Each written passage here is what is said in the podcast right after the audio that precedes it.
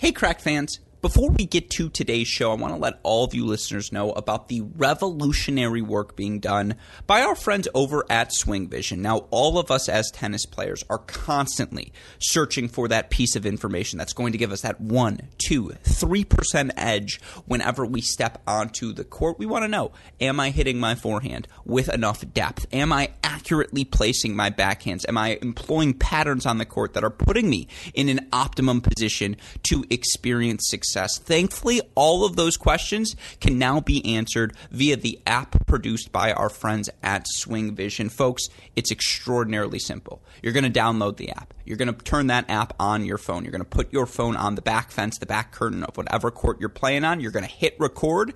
And then, using artificial intelligence, Swing Vision is going to break down your performance. If you click on the link that you find in the podcast description here on today's episode, you'll go right to the Swing Vision website. And of course, friends who use our Cracked Racquets promo code CRACK20 are going to get an additional $20 discount and a free 14 day pro trial on the Swing Vision app. Again, you use that promo code CRACK20, $20 discount, as well as a free 14 day pro trial. How do you find the link to get signed up? Just go back to your podcast feed. It's in the podcast description of this episode. You go to the Swing Vision website, you set up your account, you download the app, you get rocking and rolling, get all the information one location with our friends at Swing Vision.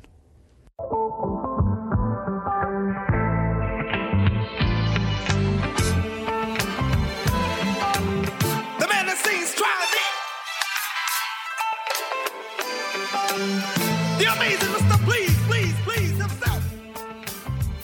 Welcome back, Crack fans, to another edition of the Cracked Interviews podcast. I'm your host, Alex Gruskin. It was an extraordinary 2022 ITA kickoff weekend. So many fantastic storylines for us to cover. And of course, we'll try to recap them all on our Great Shot podcast episodes covering the event. By the way, you can now watch those episodes live on our YouTube channel. We record the women's recap every Tuesday night, the men's recap every Thursday night. Why do you want to watch them live? Because not only will you get to see our smiling faces, not only will you get to see the many extraordinary things incorporated into the show by our super producer Daniel Westoff, you'll also get to interact with us, share what your biggest takeaways from the weekend was, and then any lingering questions you may have, you may ask us, and we'll try to answer them throughout the course of the show. So just a reminder to all of you listeners, those weekly college recap episodes now going to be live each and every week on our YouTube channel. Come join us. Come say hello. We would love to hear from each and every one of you. But of course, on today's show, we talked to the head coach of a team who may have pulled off the greatest upset of the weekend. Of course, I'm referring to Old Dominion women's tennis head coach Dom Manilla as he and his team go to Atlanta, Georgia, knock off host Georgia Tech 4 3 in match number one, knock off Ole Miss 4 3 in match number two. They now advance to their first national indoor championships in program history, and it's a, one of many firsts accomplished by Coach Manilla and his team over the past couple of seasons. I wanted to talk to Coach Manilla about those first, talk about the direction he has this program headed. Clearly, Old Dominion, one of the rising teams in women's college tennis. I also wanted to explore his background. He's someone who played at Old Dominion, now coaching at his alma mater. Is this his dream job? What about the Old Dominion program allows them to uh, accomplish the amount of success that they have throughout the course of his tenure? It is a fantastic episode that I know all of you listeners are going to enjoy. Uh, now, some of you may recognize the first 10 minutes of this show. That's because we incorporated them into our GSP weekly recap. We deemed Coach Manilla our coach of the week. That's something we're going to be doing more here at Cracked Racquets. Just some fun gimmicks, some fun games to further enjoy the college tennis season. But again, this is a fantastic episode. Uh, 50 additional minutes, I believe you didn't hear in our Great Shot podcast feed that I know all of you will enjoy. Of course, again, you heard the plugs every week live Tuesday, Thursday, women's recap, men's recap. You can hear them on the Great Shot podcast feed as well. But come join us live. You'll enjoy that far uh, more. And of course, we've got broadcasts for you in the college tennis world throughout the course of this 2022 season. We're still covering all things happening across levels in the tennis world as well. Daily recaps on the mini break feed, podcasts every, you know, about all things on our Great Shot podcast feed as well. All that content available on the website, crackedracquets.com. But enough with the plugs. You didn't come to hear them. You came to hear from Coach Manilla. So let's get to it. Here is my conversation with Old Dominion women's tennis head coach, Dom Manilla. Joining us on the show now, the man who arguably had the best weekend of anyone across the country. Of course, you may know him as the reigning ITA Atlantic Region Coach of the Year, the reigning Conference USA Coach of the Year, head of the Old Dominion women's tennis team. Welcome to our show, head coach Dom Manilla. Coach, congratulations on a fantastic weekend. How are you feeling today?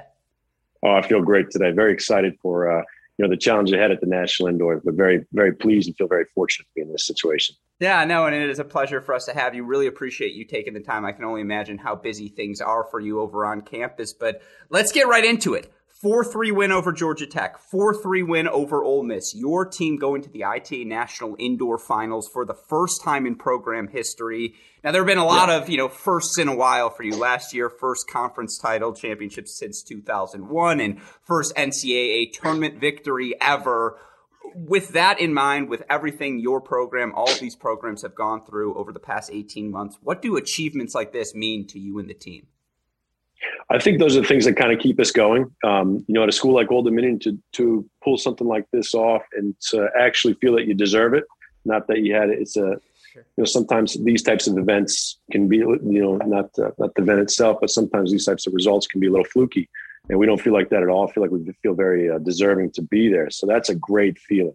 Mm-hmm. Yeah. And I think those types of those types of successes, those um, you know, like this weekend, I wouldn't call it a micro success at all. That was a pretty successful weekend. But those types of things, and um, you know, any small success we could find really drives us, pushes us forward. Yeah, and you know, again, for your team here this weekend, four three win over Georgia Tech. Let's start there. Your team drops the yeah. doubles point, and obviously, you have a doubles team in Starodubtseva and Sasnouskaya who uh, had a ton of success over the course of the fall, and they're number three in the country as we enter yes. the dual match season. They're up five one.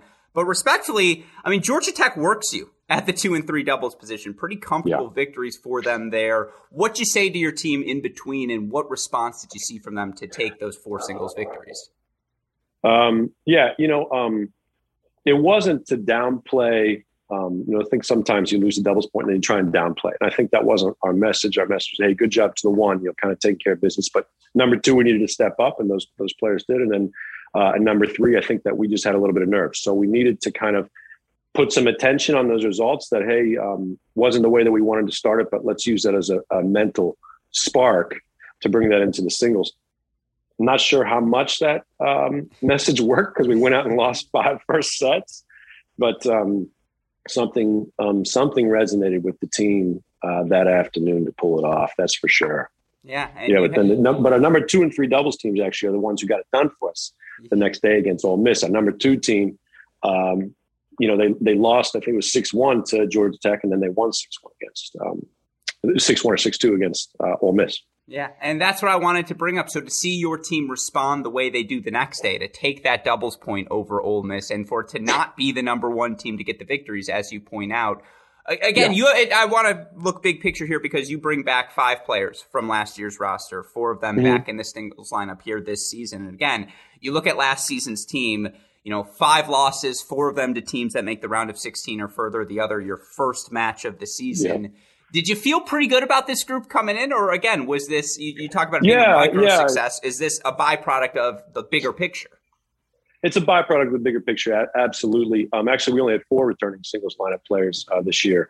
Uh, we lost uh, Brooke Pilkington was on our roster as a volunteer assistant this at the beginning of the year. Now she's an assistant at um, William Mary as a full time spot. So, uh, yeah, we. But you're right. You know, and if you look at our schedule, we made a pretty tough schedule, and then we selected to go to Georgia Tech as the four seed. So you know, unless I'm crazy, I had a lot of confidence in this group. yeah.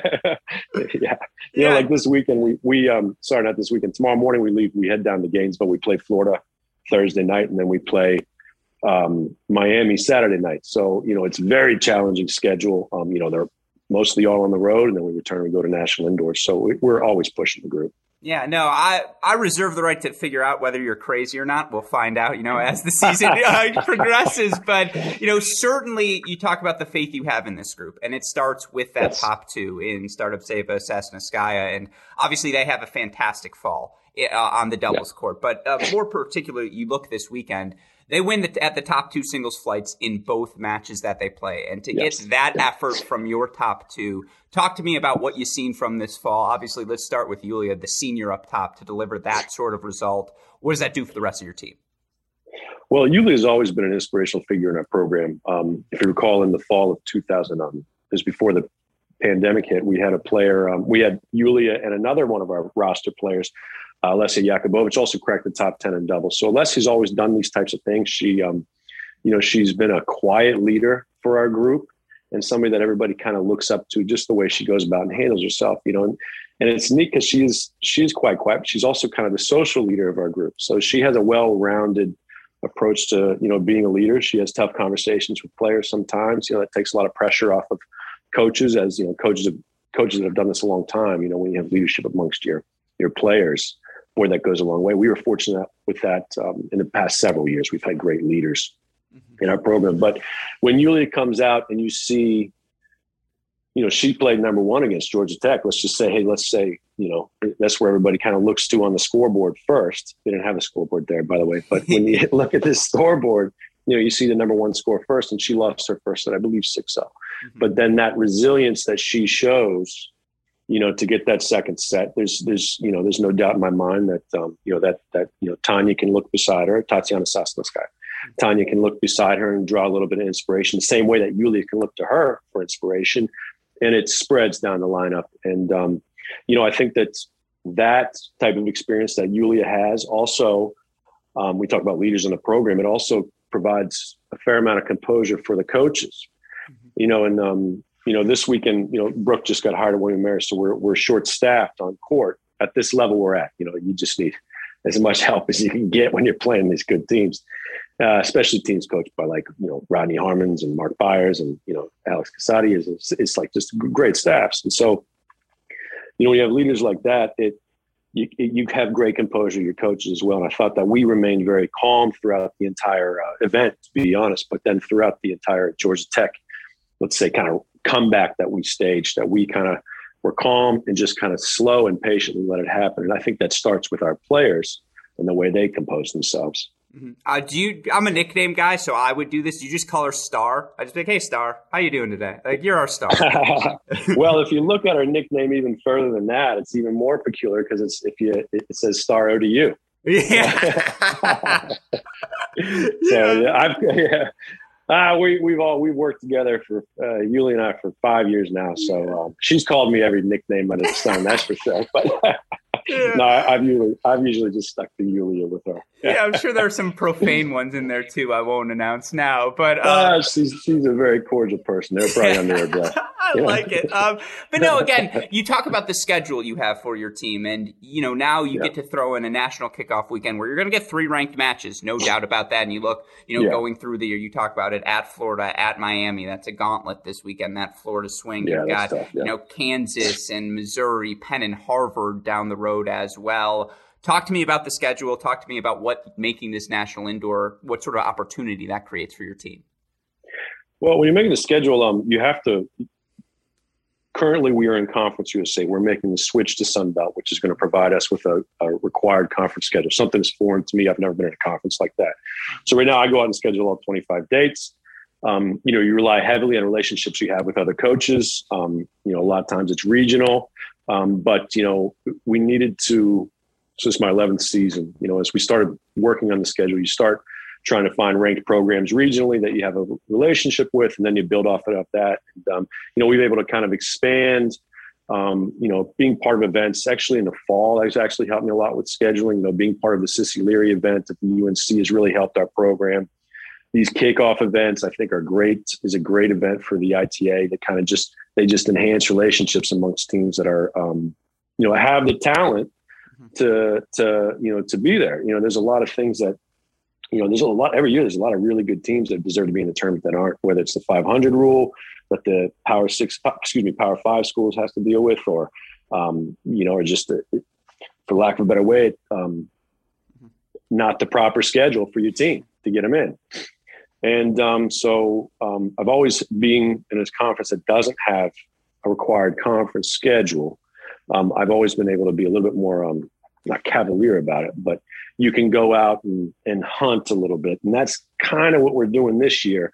Um, but like I said, with a team that I think is not um, is very deserving to do it. So we're going out there prepared, and um, that's kind of the philosophy of the schedule this year. Um, it's going to be interesting in the next couple of weeks. I'm getting to find out if I have to play between seven and thirteen Sun Belt teams, and that'll greatly influence and have a great impact on our schedule, especially with the NCAA requiring ten, you know, your ten best wins. So um, every year um, you want to be selective about your schedules, but if it goes down to you know the seven to ten that we're working with to get us into the NCAA tournament at this point, um, then we'll have to be much more selective. And you know, as of right now, you go back and you look at team rosters, you know who's seniors, and then you schedule these teams, and then you say, okay, who they bringing in, and you know, on the recruiting circles, you kind of hear who people are recruiting.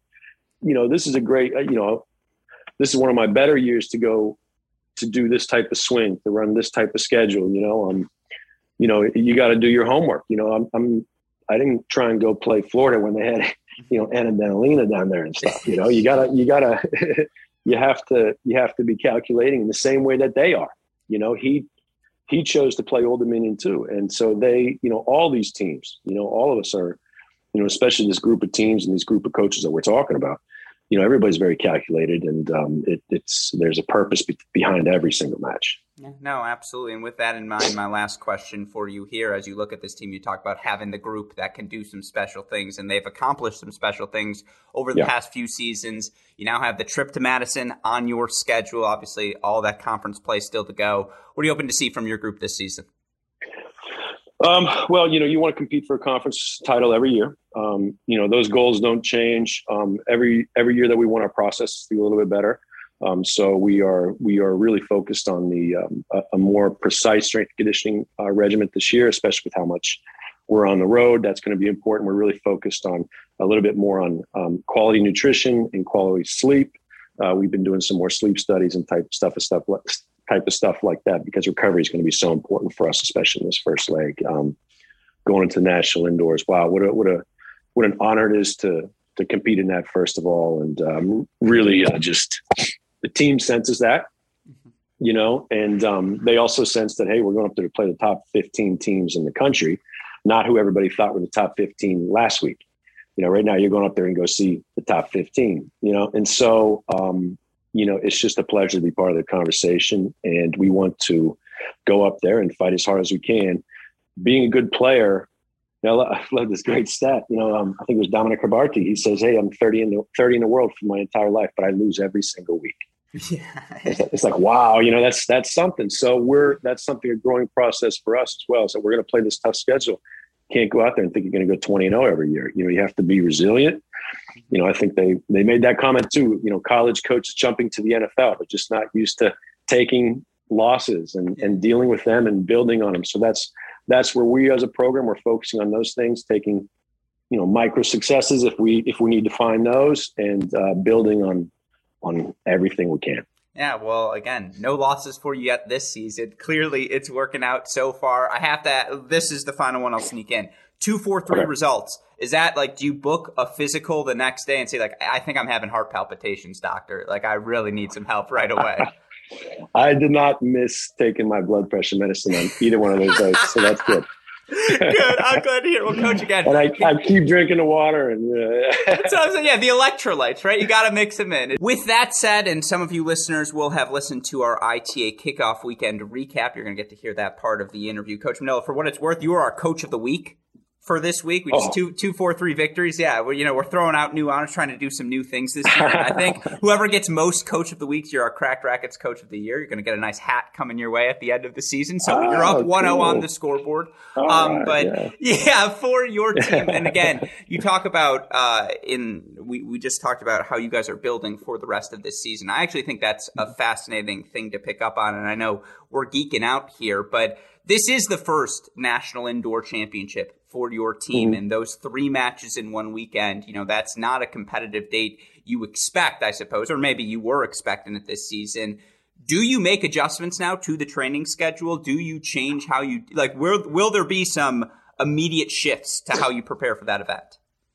Oh yeah, like this week when we got back, we had to change our whole. Uh, you know, we use the ARM software for compliance, so we had to change this month right away. Um, you know, yesterday became a um, not only a, a, a, pre-scheduled rest day, but a, a very important rest day. Um, you know, we fly to Gainesville tomorrow morning, so today we have to get out on the courts, but you know, it has to be done in the right way. So we're very taking a very in, individual approach to today.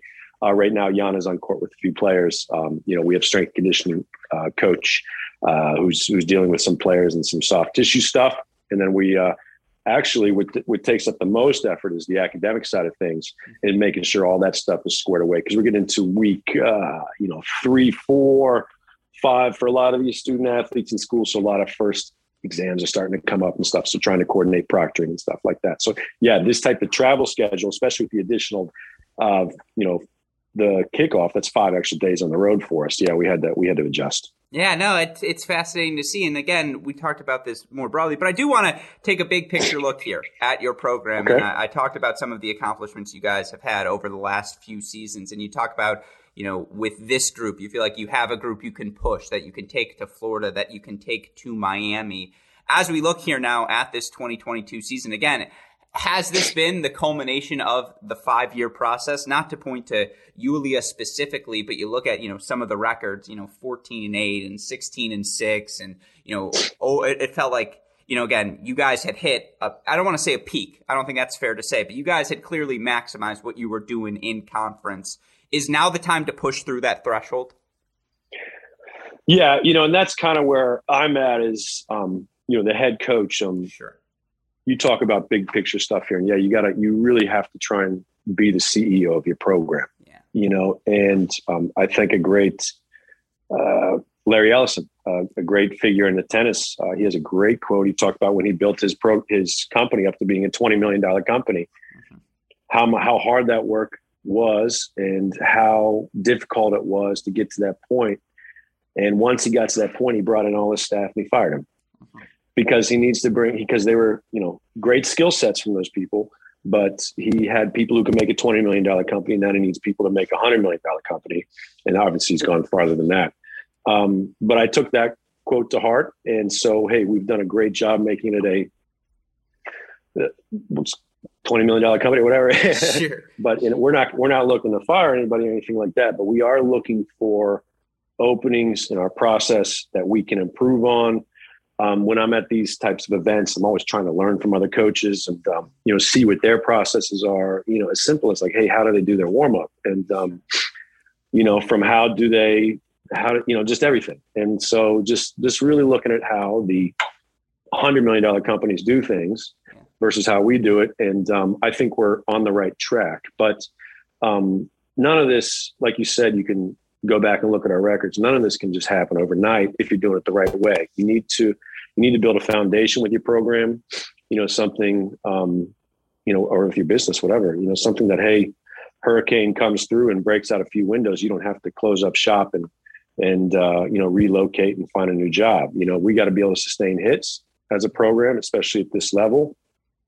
Um, and uh, that's where we are. So we're trying to grow and uh, we're very proud to have our name amongst some of the best in the country.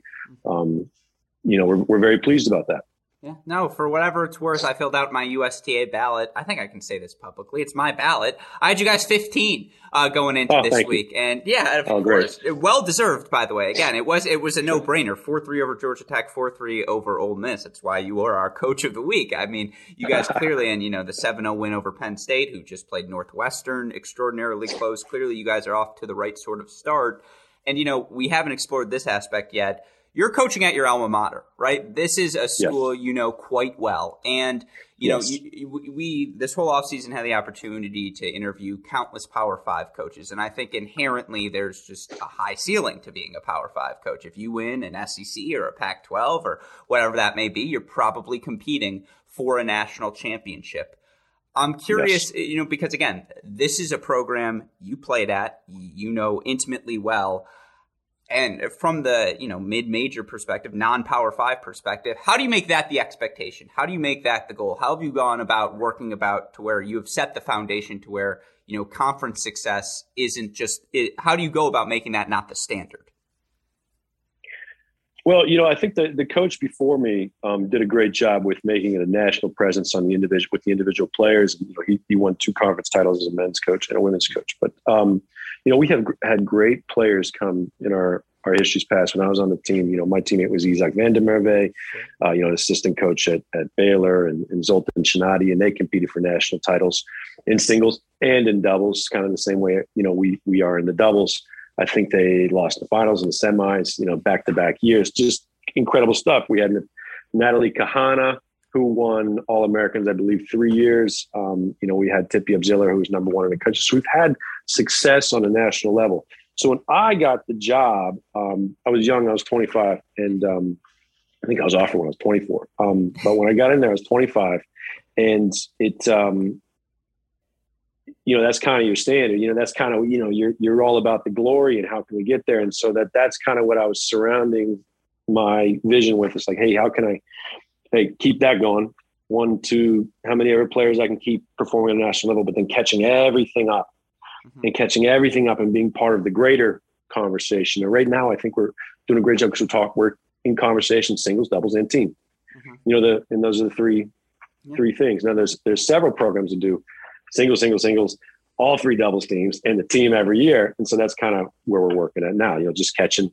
catching more players up, catching the program up. Mm-hmm. Talk to me about your recruiting philosophy. Again, I know you went to the school. It must be easy for you to sell, but how do you get, you know, and it, it's clearly countless players who have the talent, as you mentioned. You guys are competing in NCAA individual tournaments and being right there with the best and the best. How do you get those players to buy into ODU? Well, um, first of all, you have to recruit good players. I mean, you have to you have to you have to identify players that can really play. And you know, if you're trying to, you know, like I'm trying to do this year, I'd like to, you know, I was trying to beat Georgia Tech. I was trying to beat Ole Miss or Michigan, and you know, whatever happens this week in Florida, we're trying. You know, so but you have to select those types of players to recruit in the first place. And um, with recruiting early on, I took a lot of sales courses. Um, I learned how to sell insurance actually as the as the routes I went to an insurance um, brokerage firm and they trained me on selling stuff. It was a really cool um, roundtable discussion they had every Monday morning from 7:45 a.m. to 8:30.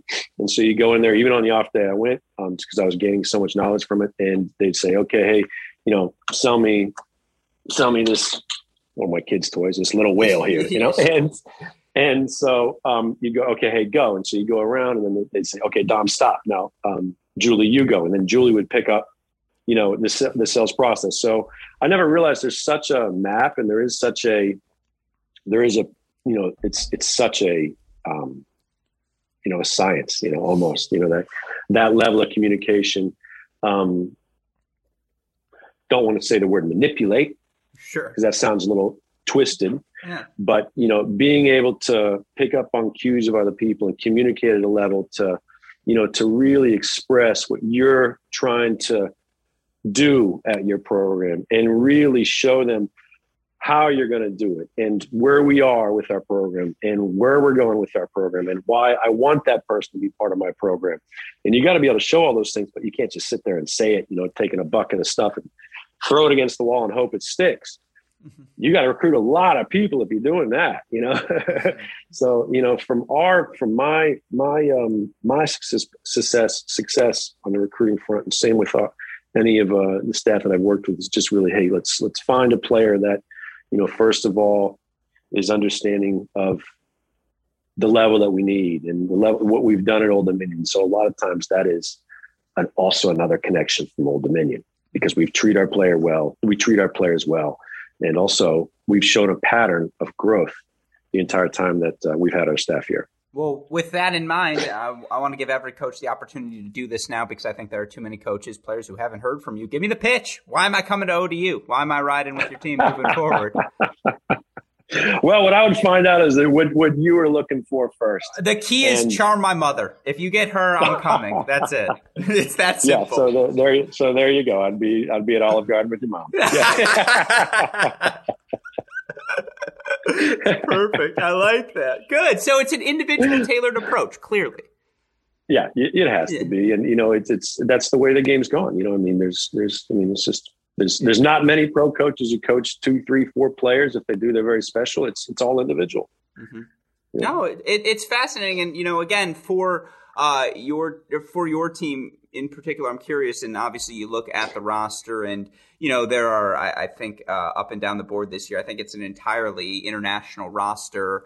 Uh, has it become easier for you to recruit international players over the past decade? Is it become is college tennis? Is it easier to sell it as a pitch?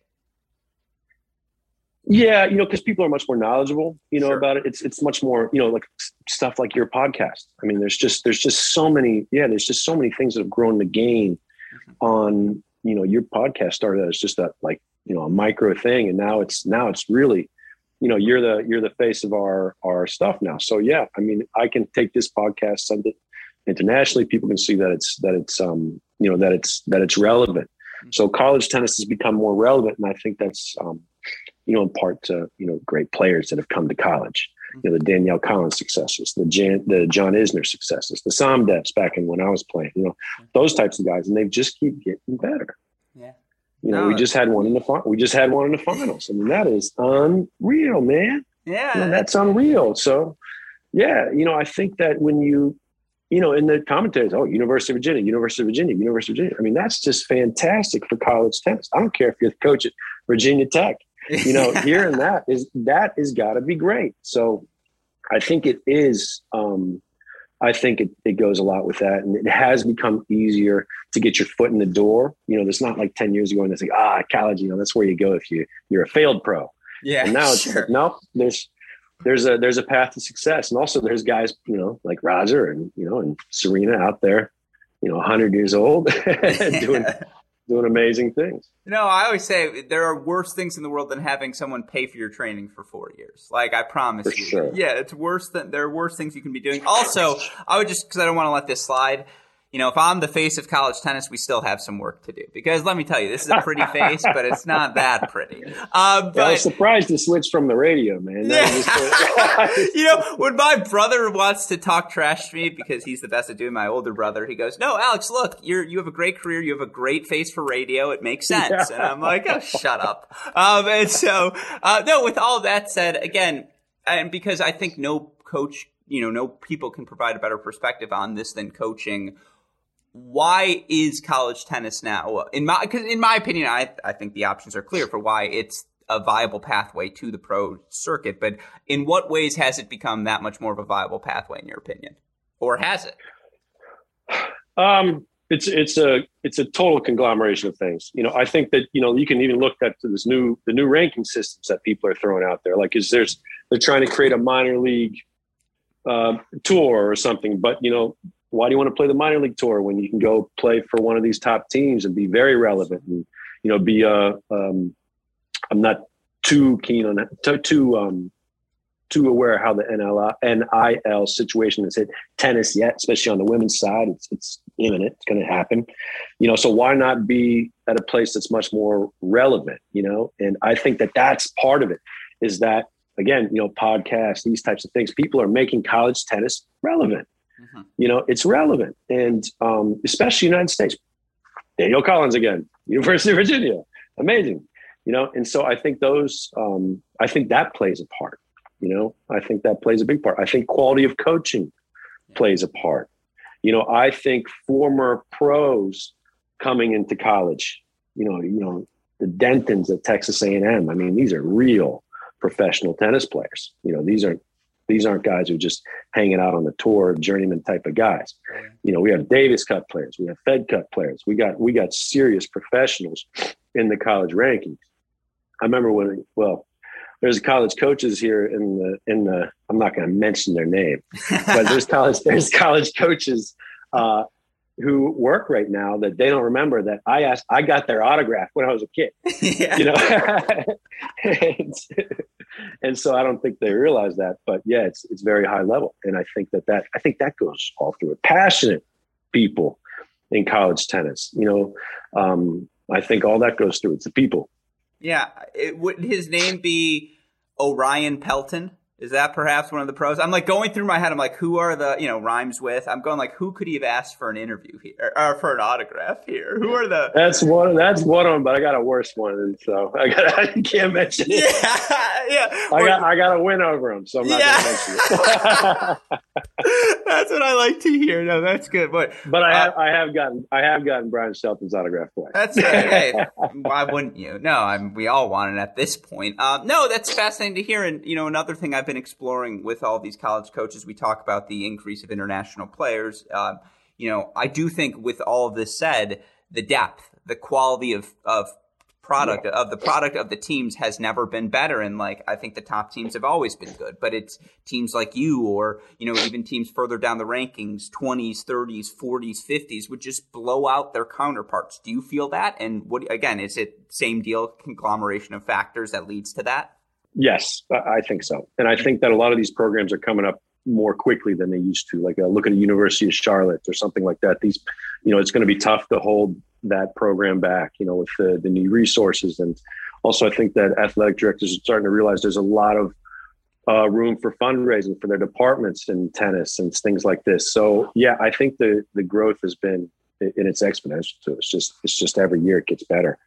Every year, you know, I mean, um, we have we used to not ha- really have upsets, you know, because it takes so many to upset a team. You know, you got to you got to either sneak a double. Well, especially when it was five to four. Now it's four three, but you used to have to really, uh, you know, it's tough to have an upset. Yeah. You know, and now it's now it's you look at upsets, you go like, well, it might have been COVID or it might have just been that. we won know? eight of 12 deuce points on court three so we won yeah. And so like things Exactly. like no I, I agree with you i think that makes the game that much more exciting. Now you talk about the resources uh, that's a fascinating thing and obviously i always appreciate your candidness in answering these questions. Um, i know uh, again non-power five we can be blunt the resources are not the same. Like florida Yes. has the football team alabama has the football team that feeds every That's other correct, yeah. program and you know it, it's tougher for odu you, you mentioned earlier the ceo role of a head coach unpack that for me a bit if you will how much of your time is spent not only doing the x's and o's but all of the other things that go into running a program Well, um, it's been year to year. sure Um, there's been years where I've found myself on the court a lot, and there's been years where I find myself not on the court a lot. This year, I've been on the court much more. Um, part of it, so we've had that success with the doubles team, and so we've had more, you know, opportunities on court. Sure. Now we're with, um, you know, the national indoors. Um, you're very focused on that. Um, you know, funding these things is important, but um, you know, we're we're focused on those things right now. When it comes down to the funding, um, I think it's really easy for I was talking to Dave Mullins about this. I think it's easy for you know young coaches or you know somebody getting into it to look at and say, "Wow, maybe Old Dominion's at a disadvantage." And I don't really look at it that way. I think that the better way to look at it is I think that hey, some SEC schools or, or the big Power Five schools they have some built-in advantages. sure And I think that's more the way that we look at it. Um, they have more resources, but a lot of times they got more pressure, man. You know, and um, a lot of times they're on the road different. They, the, the way those guys recruit is a little bit different than we do things.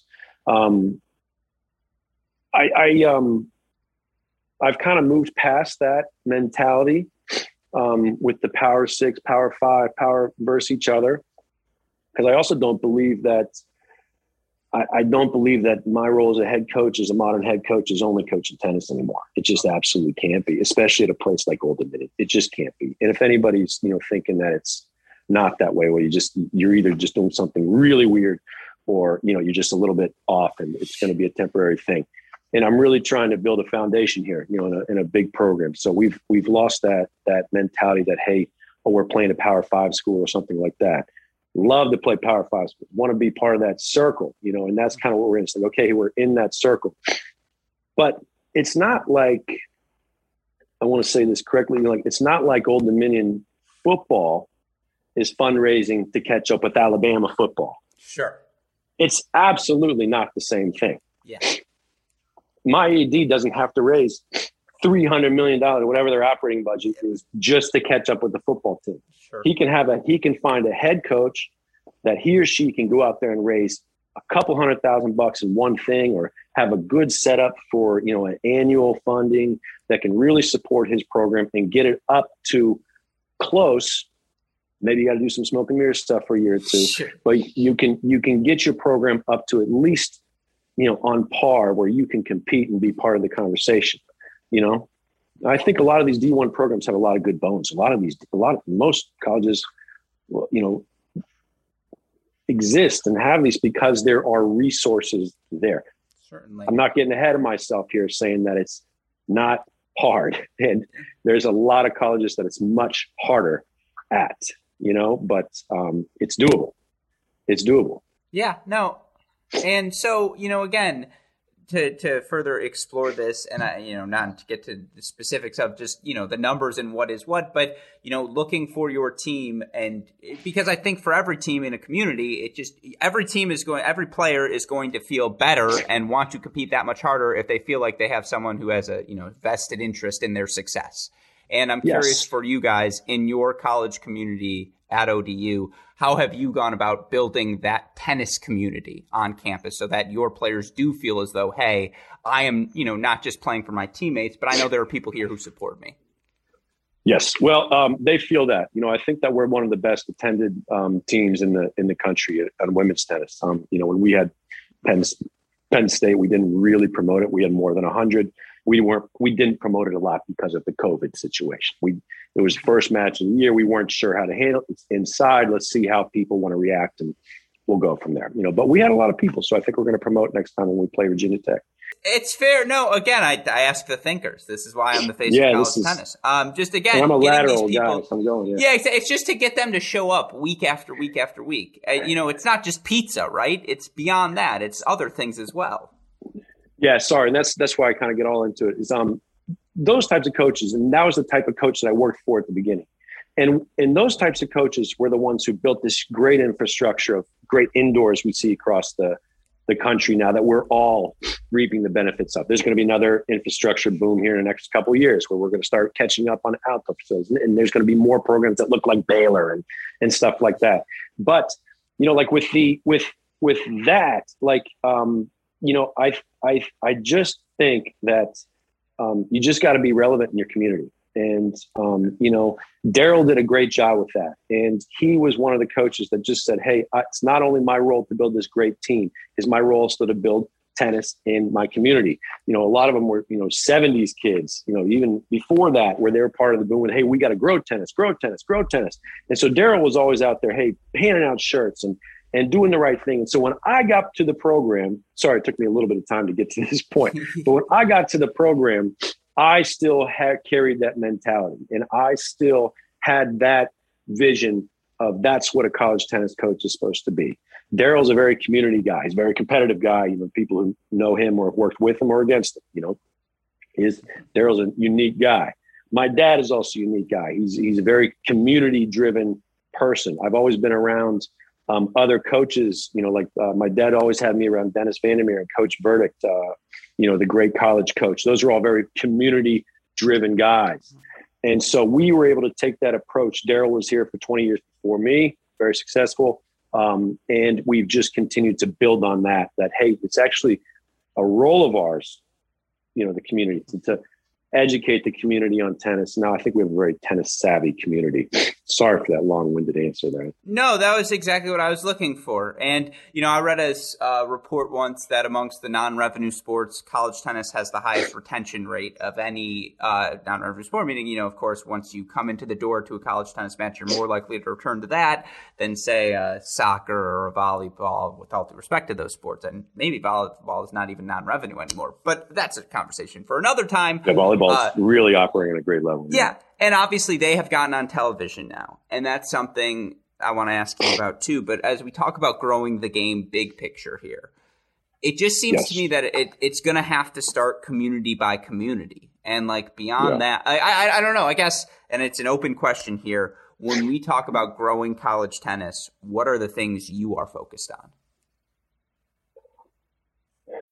When you need mealtime inspiration, it's worth shopping Kroger, where you'll find over 30,000 mouth-watering choices that excite your inner foodie. And no matter what tasty choice you make, you'll enjoy our everyday low prices, plus extra ways to save, like digital coupons worth over $600 each week. You can also save up to $1 off per gallon at the pump with fuel points. More savings and more inspiring flavors make shopping Kroger worth it every time. Kroger, fresh for everyone. Fuel restrictions apply.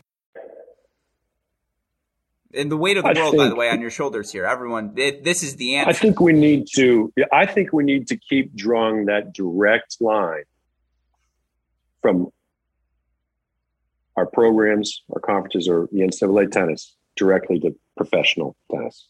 okay. And I think that is so important. I think, you know, Danielle Collins helped us with that so much recently.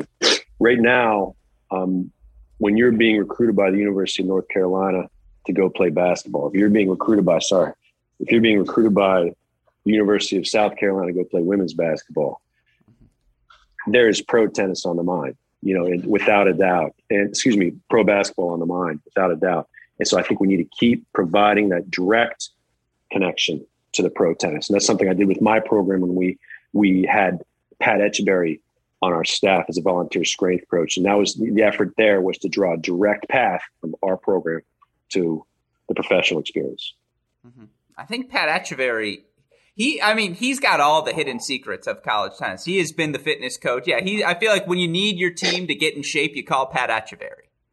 He was very good. Yeah. Very good. That's what they say. Um, well, you talk about that. Pro he's a very, very good tennis coach. Holy moly. Yeah. Yeah. His, his, just great knowledge of sports and you know, a lot of sports actually. So, Yeah, no, he's someone I got to track down because I feel like he's got some stories too. I'm like, I want just, I want Yeah. story time with Coach Etcheberry. That's something. It's it's on the bucket list. Um, but you know, Oh, so okay, we talk about co- the relationship between pros and college because I agree with you. I think that's a massive component. And you turn to what Oracle was doing, and obviously that was the gold standard. And unfortunately, we lost Mr. Hurd, and just you know they discontinued the series. But the wild cards they were offering and putting challenger level action on college campuses, and certainly we see futures events, ITF events now, and challengers in some locations. But in terms of securing that relationship between college tennis and pro tennis, I again, I apologize for asking you this. I feel like every coach that get, that we bring on from here on in is just going to get tougher and tougher questions. Be like, well, where are the softballs from three months ago? It's like, well, I've asked the softballs. it's just like, who goes about doing that? How, who in college tennis, who in pro tennis are the entities we need to get together to say, hey, wild cards, hey, pro contracts in world team tennis for the top college players in the offseason, those sorts of things. How do we do that? Well, um, you know, as a group, we need to have a lot of faith in our in our top guys. You know, the, you know, Dr. Russell, and you know, and our, on my side, Carolyn Everhart and Dave Mullins and stuff. And uh, right now, I think that we all do. Um, but you know, it's it's going to be a challenge for whoever is in those roles every single year. It's going to get more difficult every single year. Um, we're seeing, you know, college revenues are are fluctuating. You know, some are going up. The Power Five is going up, but then Power, you know, groups like ours are really struggling with the NL NIL component. You know, and so you know, revenues going different ways. Again, being relevant, you know, I think is going to be important, like you said. But how do how do you pull that off? What groups do you have to have come together? And I think that just let's just you know go back to the NBA again. There was always you know David Stern was always kind of talking about college basketball somehow, and, and now Silverman, um, you know, and stuff. And um, you know, Roger Goodell is talking about you know SEC, and they have rules like okay, you got to play two years, and so it's it's again. I think those are the answers. They just we just need them all in the same room. I'm not convinced getting it on TV Okay. is the best thing okay. and Here we go. I've, I've, I've gone different paths about that. Um, and part of it is that, um, and I, I, talked to uh, Coach Falcone from Auburn for about two minutes Yeah. um, at UVA, and she's the one who kind of just said, like, "Why the heck would I watch this if I can watch Serena or Nadal?" And you're like, "Oh, that's a really good point," you know, and especially like the other day, if I got to watch it for six hours, you know. Yeah, so, so why would I turn some, a different product on that might not be as um, high high level? Just college basketball isn't as high level as NBA either. And it's um, so I don't know if we throw it all on TV right now or just a little bit on TV. That product has got to be good. Mhm. You know that product has got to be good, and I think it's like the same with like um, another thing I read about uh, companies when they start getting into shoes. Like if Under Armour wanted to get into a tennis shoe, well, you can't just you know make a tennis shoe and hope it it works, you know, and you got to nail it in the first one or else everybody thinks it stinks. Yes, You know what I mean? And nobody's going to wear an Under Armour tennis shoes because everybody thinks it stinks. So when we finally, when Dr. Russell or whoever is, is in charge, when they finally get it on TV at a level that I think that you're asking about, or, or you know, we we want it at, where we have Alex Gruskin call calling play by play with John McEnroe. You know, I think that um, it's going to have to be done really well for it to take off and for it to help build college tennis. Or if not, it could create uh, a negative stigma with our sport. And I hope I'm not out of line or too far off thinking from maybe some other people think about that. But I think it has to be done correctly. And um, whoever can figure that out deserves a, a big paycheck. That's hey, and that's why we're in the race here at Cracked Racquets to try and figure that out. Um, because Yeah, I and I do think there's also something to the in. So I think that's fascinating, and I think there's something to again in person college tennis. So my thing is like. I know Indian Wells was planning to have it in 2020. I was planning to fly out there before it got canceled. College matches there, and I know they've done college Yeah, matches yeah. at the Australian Open, and they've done the U.S. Yeah. Open collegiate event, right? And Mhm. those sorts of things. I mean, would you play a college match if it was an August match at Cincinnati or just you know something like that? Like, Oh, is yeah. that is that the solution then? Is let's go put the college match in front of the pro tennis fans so that they can see, you know? Because I would disagree with Coach of Falcone, and I would say, you know, it's really not that far off the product in college plus the team atmosphere compared to That's what true. you've seen in the pros. Yeah, and I didn't mean to argue so forcefully against it. It's No, of just, course, it's just of course. A, hey, a supply and demand type of thing. We got a lot of supply of on tennis TV. Nah, you know, that's real tennis. People would like a lot more, but you know, if, we're trying to really build build it up, yeah, yeah, yeah. No, I mean, yeah, of course, I'd love to play a college tennis match in Cincinnati or at an Indian Wells. Like I think it was USC in South Carolina, Baylor, and um, yeah, one of those, you know, one of those, Whoever, those four yeah. teams at India. Yeah, yeah, and that's that's really cool. Um, you know, right now our, our college experience is, you know, the college experience is very student athlete centric. You know, like it's it's got to be about the student athletes, whether you're on the road, whether you're whether you're playing at home, or you know whether you're playing national tournament. The attention is always going to be on the well being and the great experience that these student athletes are getting. When you enter the professional realm, it's a little different. You know, it's it's hey, this is about the fans and the people who are are buying these tickets, and we want to make sure that their their interests are met. And you are an employee of our whatever it is. So that's a big difference. That's a big difference. But when you can put the two together, like you say, I think that you know, and I'm coming to this now. I think that's good because you kind of get rid of that, and you got level. Yeah.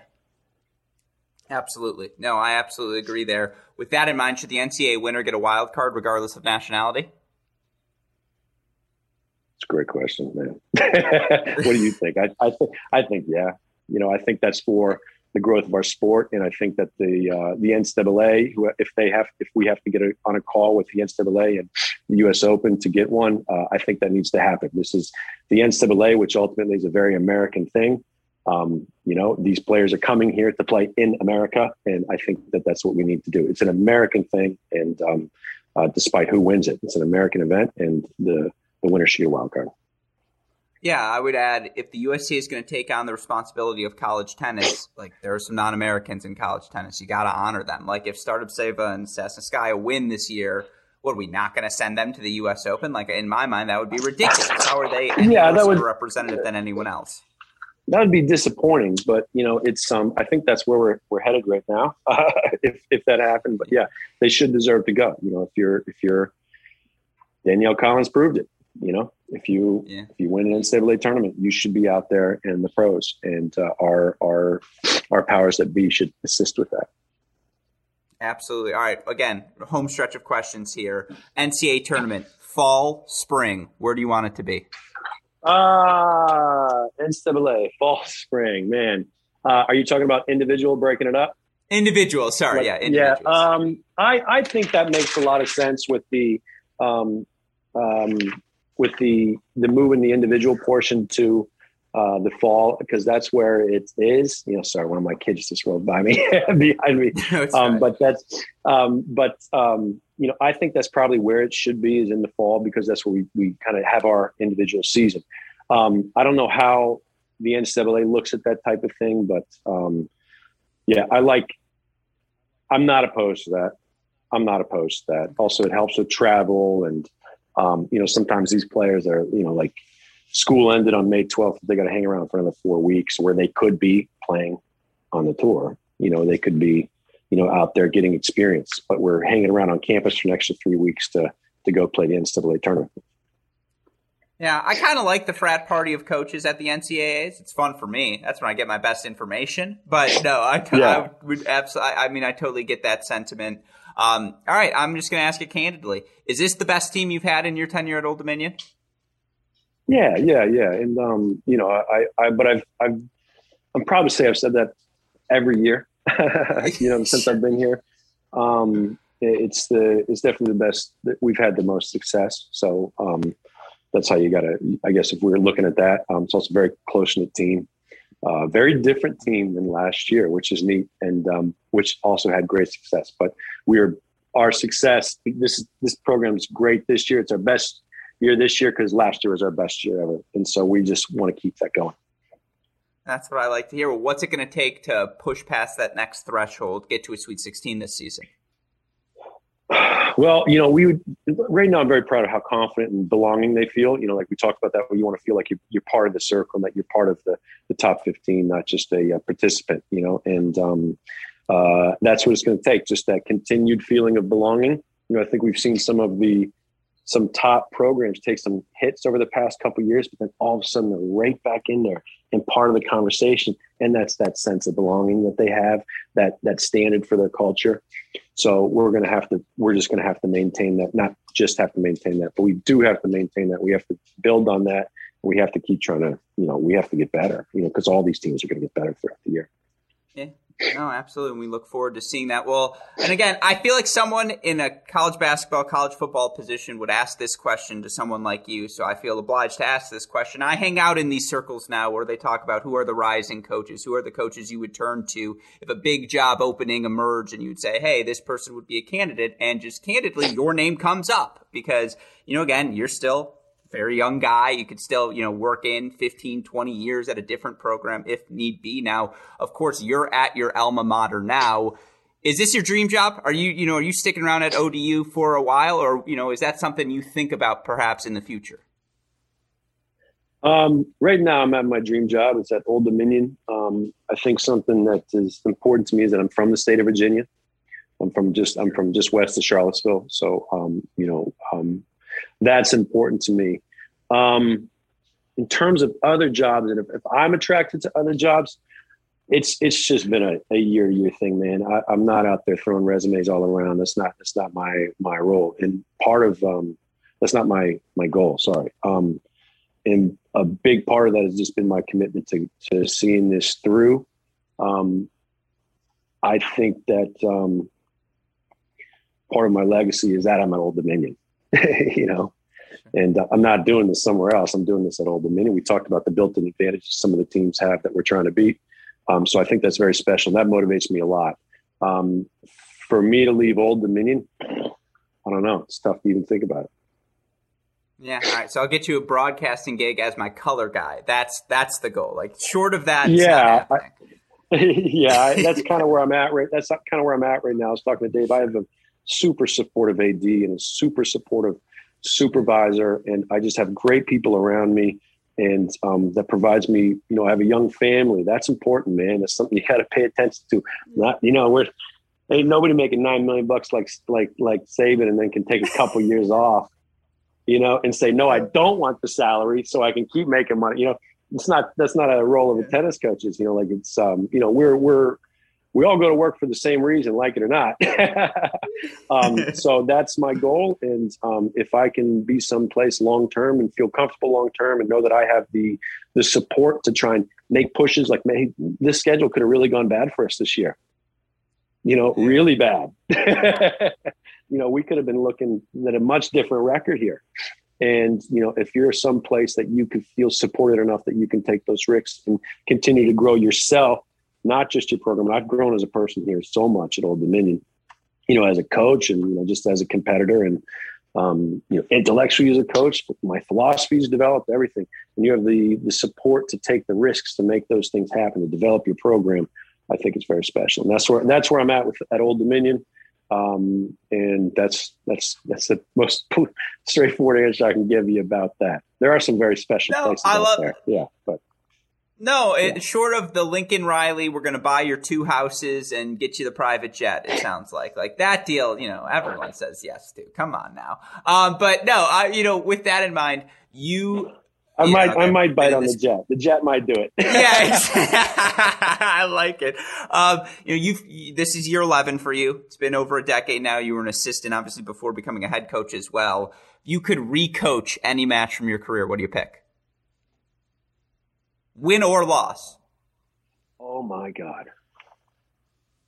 What a question that is. I notice it's always the a- losses the coaches pick. Oh, really? I was going to say this Georgia Tech one over the weekend. That was cool. You know, we lost five first sets. That was pretty neat. Um, yeah. That was a win.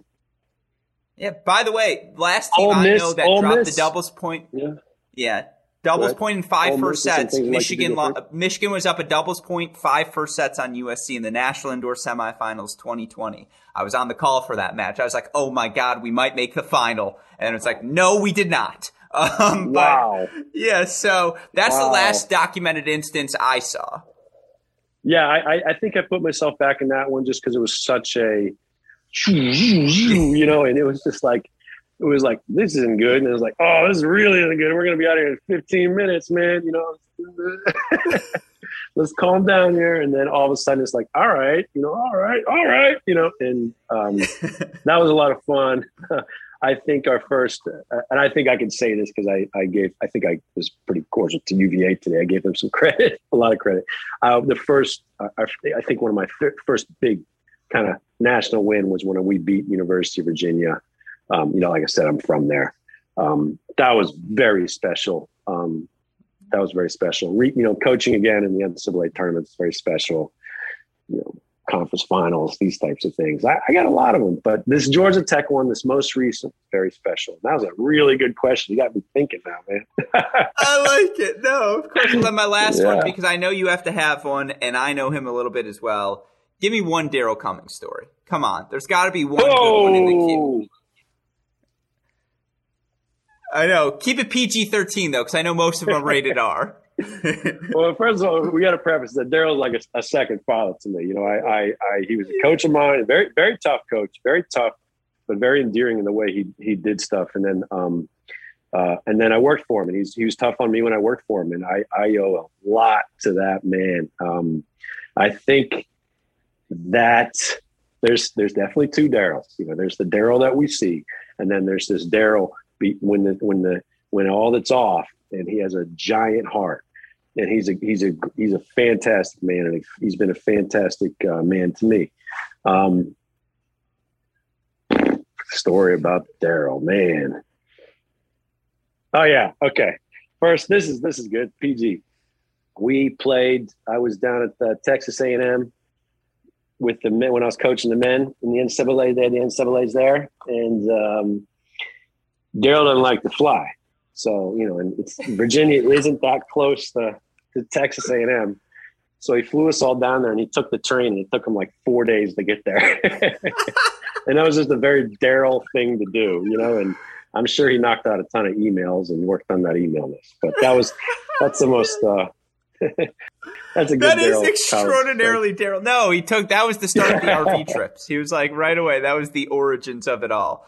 And so yeah, but he started Yeah. talking about. He was like, you know, John Madden doesn't fly. John Madden doesn't fly. You know, he takes the RV, and so, so like, okay, Daryl, you know, yeah, exactly. Oh, that's Yeah, great. I feel like that. And then to be around Izak van der Merwe when he was young, I'm so jealous. I mean, not that he's not still young, but when he was, you know, still extraordinarily young, was he always six foot six? yeah. I remember the first time I saw him. Uh, I came on a. Yeah, I remember the first time I saw him, just being like, "Oh my gosh, is this college tennis? This guy is so good." You know, because I took the I took a visit to ODU, and it was just like, "What is going on?" You know, and I was just hooked. I saw him the way he just, you know, he'd hold the ball on the racket so long. He's always looked like a million bucks on the court. Uh, he had a little hitch on the serve, but John Hill and Daryl cleaned that up in college, and obviously he had success. But yes, he's always been giant. He's always been as uh, as sweet as of a guy as he is. You know, he's always been that guy. He's always been very loyal. He's always been very loyal to Old Dominion, by the way. And um, mm-hmm. he's he's just a wonderful person, and he's always been that guy. He's always been that guy. Yeah, no, he's actually though. The thing is, he's actually you know skinnier now than he was then. That's the crazy part of it. I don't know. When I first met him, he was 19, I think. So he might have been a little, yeah. a little smaller, but still very tall. Like still it. very tall yes, no, but coach, well, again, thank you so much for taking the time to chat this morning. Again, a massive congratulations to you and your team. You guys have been one of these stories in college tennis here this season, whether it's the fall success, obviously now a fantastic national indoor weekend. And yeah, really looking forward to seeing you all compete in person in Madison. I, uh, I mean, I, I feel like you guys must play a ton of, at Virginia, it snows. It snows in Virginia. So you guys will be ready to rock and roll. Yeah, we, we hope so. But you know, we're coming we'll be coming from Florida outside, so we're we're well rounded. We are ready. That's what I like we're excited. to hear. Yeah, but awesome. Well, again, coach, congratulations. Wishing you all success, luck, and health throughout the course of this 2022 season. Hey, thanks so much, man. That was great. Another day is here, and you're ready for it. What to wear? Check. Breakfast, lunch, and dinner? Check. Planning for what's next and how to save for it? That's where Bank of America can help. For your financial to-dos, Bank of America has experts ready to help get you closer to your goals. Get started at one of our local financial centers or 24-7 in our mobile banking app. Find a location near you at bankofamerica.com slash talk to us.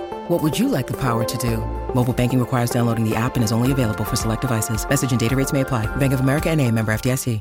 Hope all of you enjoyed our conversation with Old Dominion women's tennis head coach Dom Manilla. A huge thank you to coach for taking the time to join us. Obviously, we are wishing he and his team success throughout the remainder of this season. I am very much looking forward to seeing them compete for the first time live in Madison. And of course, again, who else will be joining this Old Dominion team at the National Indoor Championships? You can find out on our weekly recap of all of the women's action that's happened across the college tennis world. That show going to be each and every Tuesday night live on our Cracked Racquets YouTube channel, 9 p.m. Eastern Time. Of course, if you want to know what happened on the men's side, join us 7 p.m. Eastern Time on Thursday. Chris Halioris, Master going to be joining me on that show to talk about all of the action because, of course, it's fantastic time right now. 2022 college tennis season rocking and rolling. More action happening this weekend, of course, for us here at Cracked Racquets. I'm headed to Cleveland as I'm going to go cover the Cleveland Challenger, do some work for them, and we're going to have interviews with all of the players in action there. So look for that on this feed. Look for those interviews on our YouTube channel